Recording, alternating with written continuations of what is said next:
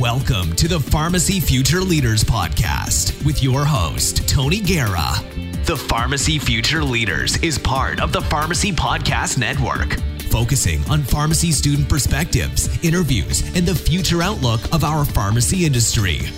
This is Crystal Green, Pharmacy Technician Program Coordinator with Hutchinson Community College, and you're listening to the Pharmacy Podcast. Welcome to the Pharmacy Podcast Network. I'm your co host, Tony Guerra, for the Pharmacy Future Leaders Podcast, broadcasting from the Health and Public Services building on the DMACC Ankeny, Iowa campus. Connect with me on Twitter at Tony underscore PharmD or on YouTube at Tony PharmD, where you can find over 800 pharmacy videos supporting my audiobook, Memorizing Pharmacology.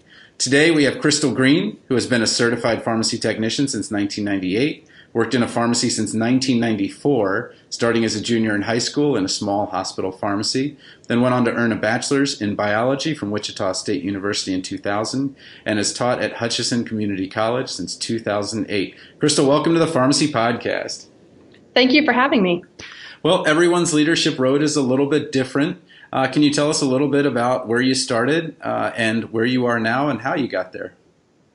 Yeah, um, I started as a junior in high school um, working for Halstead Hospital Pharmacy. It's um, no longer in business, but um, I was just a pharmacy aide at the time.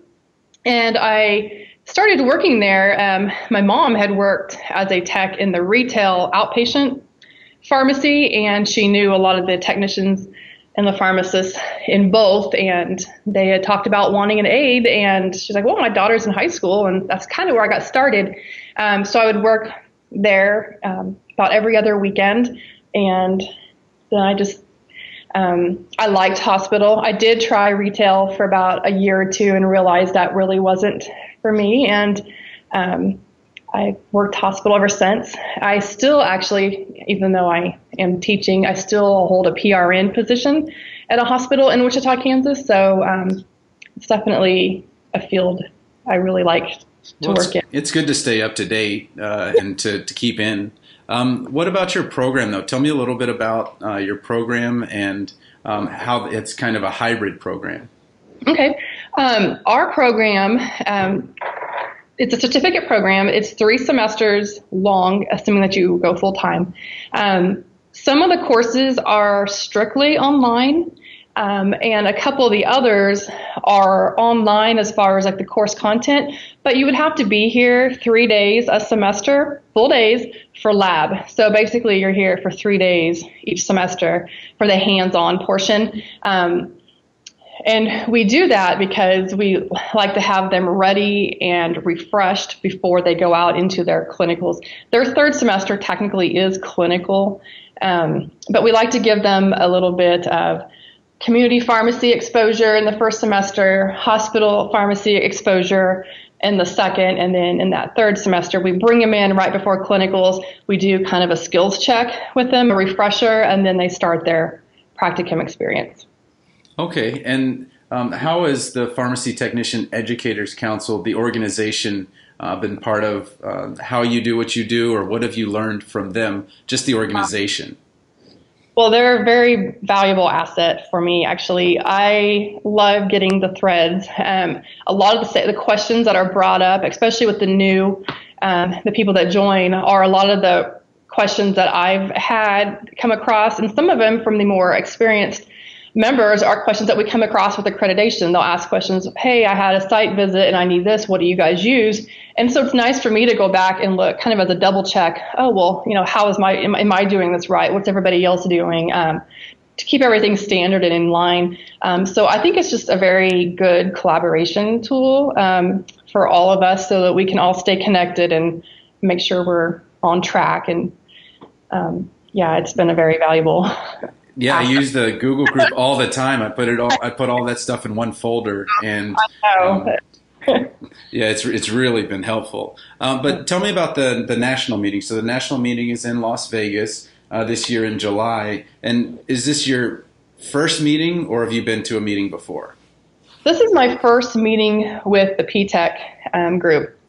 I've been actually to the ASHP mid-year meetings. Um, I go to those usually I try to go to those every other year. Um, but this will be the first one I've actually attended with the PTEC group. I've wanted to go in the past. Um, I know that we have our meetings traditionally in July, and that's kind of a very busy time for me. Um, so it's hard for me to get away, like with the kids and stuff. But um, this year we uh, actually have they're older, and so it's easier for people to take care of the kids, and I can actually get away. So I'm actually looking forward to going. I'm hoping that um, since we were just through our reaccreditation.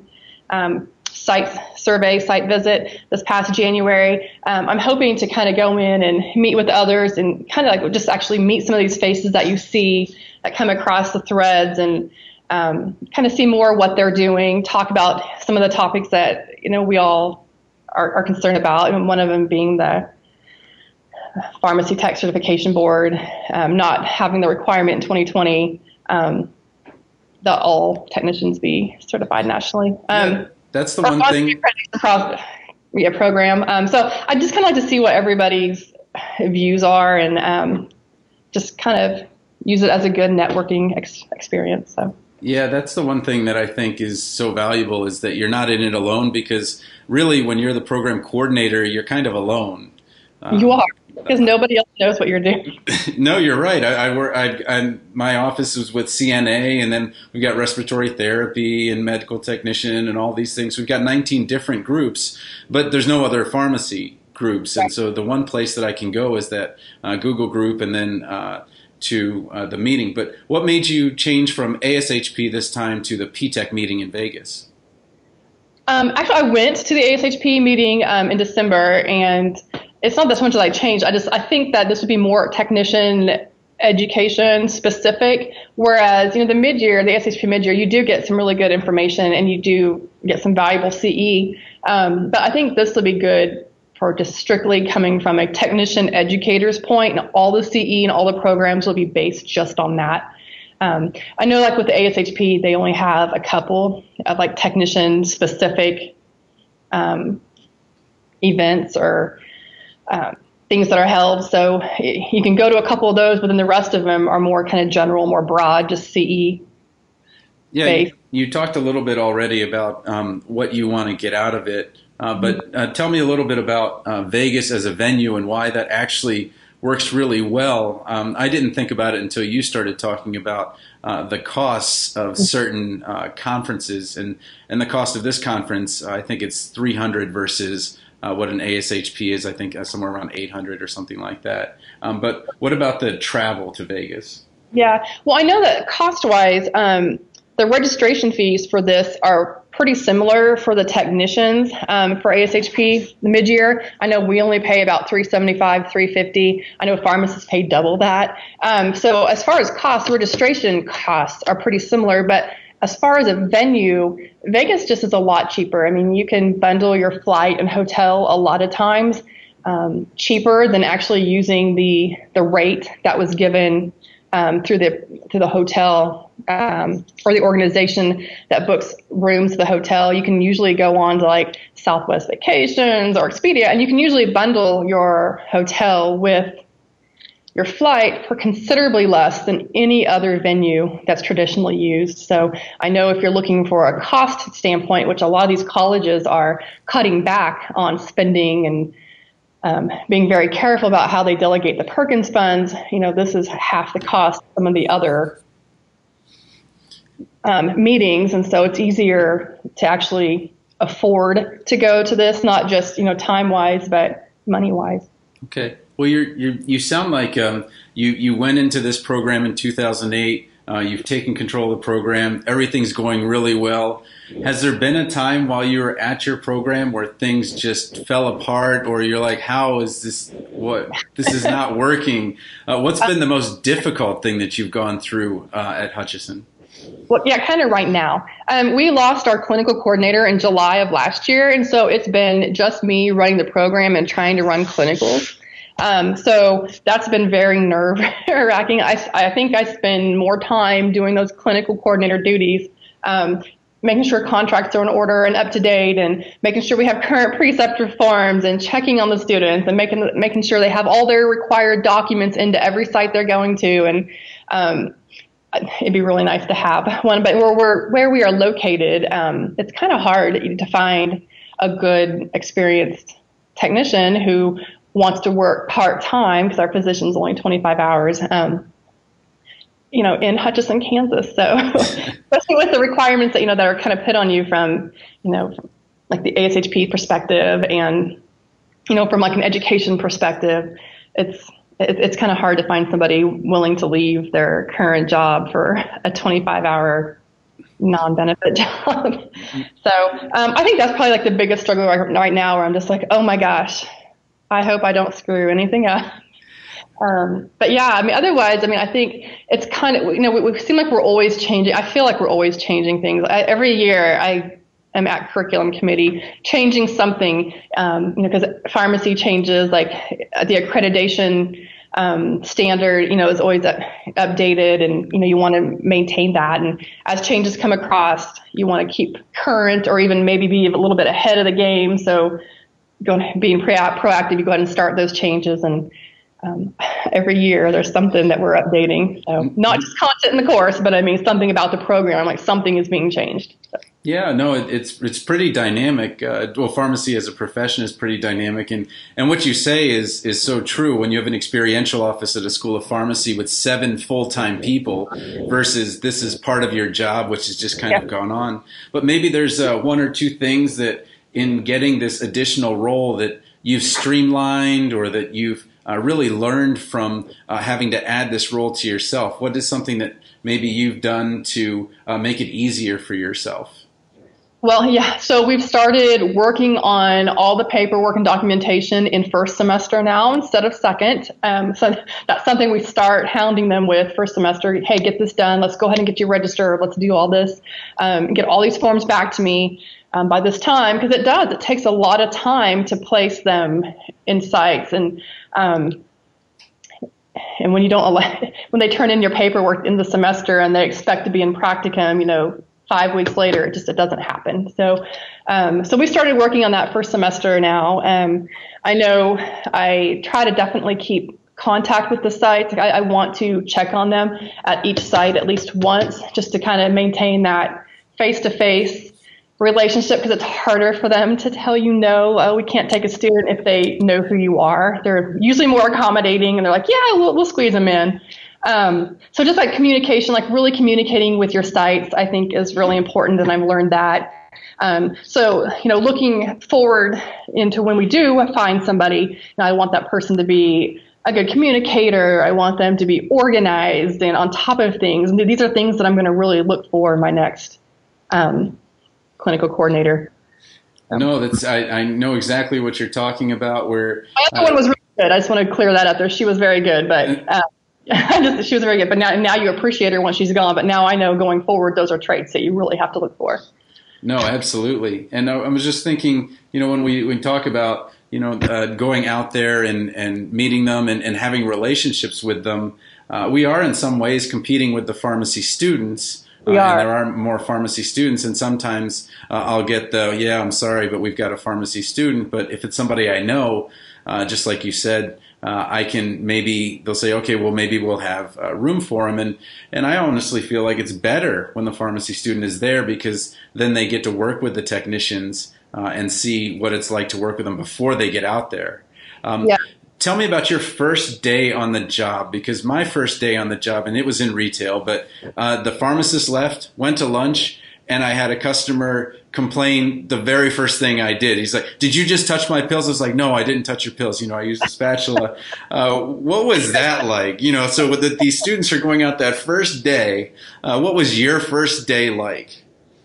Okay my very first day in pharmacy. Okay i will never forget this. Um, i don't think the pharmacy, mind you, this was in you know the 90s, um, and they didn't have a lot of computer storage, so they, and everything was paper back then. So they had a lot of files. Everything like the MARs, everything was filed. Any new order change, everything was documented. So you had all these you know, forms or papers.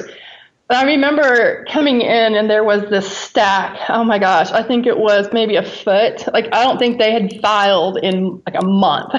Um, so I had to one go in and file everything, and then I had to go and pull folders, you know, discharges, create folder. Anyway, it was just kind of a mess. There was a lot of filing to do. I just remember being I spent most of my day filing, and then you know you move on to other things later. But there was a lot of filing. okay. Well, I'm sure some people would actually want to get in touch with you. Uh, what's be- the best way for someone to contact you? Um, for me, email. Um, I check my email all the time, even like on the weekends. Um, it's, it's on my phone. It's, I'm always checking it. Guilty. yeah. I know. um, I, I'd say email, um, and it's G R E E N E C at hutchcc.edu. Um, you can also call my office and like this in the summers I'm kind of in and out just because I do like to take some time off in the summers but um, and my office number is 620-665-3346 and that is a direct line to my phone. Okay, so just a couple of uh, quick hit questions at the end here. Um, what's the best career advice you've ever given or gotten? Um, the best career advice I ever got, um, I actually was, it was my senior year, and I was working in that same small pharmacy, and it was an older pharmacist who he actually was retired, and he would just come in and do relief work. And I remember him telling me as we were standing there doing cart fill, um, he was like, you know, pharmacy is just one of those professions that you can just never walk away from. He says, once you're in, you're hooked. And I remember him telling me that, and sure enough, it was true because, you know, so many years later, here I am, and I'm still doing pharmacy. So, um, that was probably the most influential. Um, as far as giving advice on like pharmacy or like career changes. I mean, just do what you are comfortable with, do what you like. Um, if you're interested in it, then you'll want to pursue it. I mean, I wouldn't pursue something just because it sounds glamorous, whatever. I mean, you have to have an interest in it. So I would tell anybody, and a lot of the students that come to me and say, well, I think I want to be a pharmacist, but I don't know. I tell them, you know, working as a technician is a great way to find out because you see what they do every day. So working as a tech gets you not only in the door, it gets you a little bit of hands-on experience before you go spend all the time and money on the education that you're going to need to do that. So. And when the floaters are around, it really is the techs that are, are running the show. Um, what's what's your best daily ritual to keep uh, your work on track? Well, I start off every morning with my Starbucks coffee, and that keeps me pretty focused in the morning. Um, and then uh, I just pretty much kind of do the same thing. You, know, you start off with a great, you respond to your emails, and you know you do all the grading that you need to do, you know, for the day, just so everything's ready to go, and kind of work on other projects as they go, just throughout the day. But like the first thing I like to do is return calls, you know, respond to emails, get the grading done, and then just move on to other things. Okay, and then finally, what inspires you? What inspires me? Um, well, that's a good question. Um, like my kids inspire me. I mean, I want to do well. I want to, you know, provide a good life for them, and I want to set a good example for them because I want them to grow up to be, you know, pretty functional adults. So, I mean, you know, every day, you know, you just kind of think of, oh, you know, the kids. So I think my kids inspire me a lot. Yeah, I, I would love for my kids to to come to college here, and I can just imagine it like, Dad, no, we're not going to be at the same place. But but if their friends came here, then you know maybe they would. So who knows? Uh, who knows how it'll work out? Well, Crystal, I, re- I know you're super busy and and you've got looks like sounds like you're working at least one and a half jobs. Uh, so I appreciate you coming on the Pharmacy Podcast. No problem. It's been a pleasure. Thanks for listening to the Pharmacy Future Leaders Podcast with your host, Tony Guerra. Be sure to share the show with the hashtag Pharmacy Future Leaders. This podcast is a part of the C Suite Radio Network. For more top business podcasts, visit c-suiteradio.com.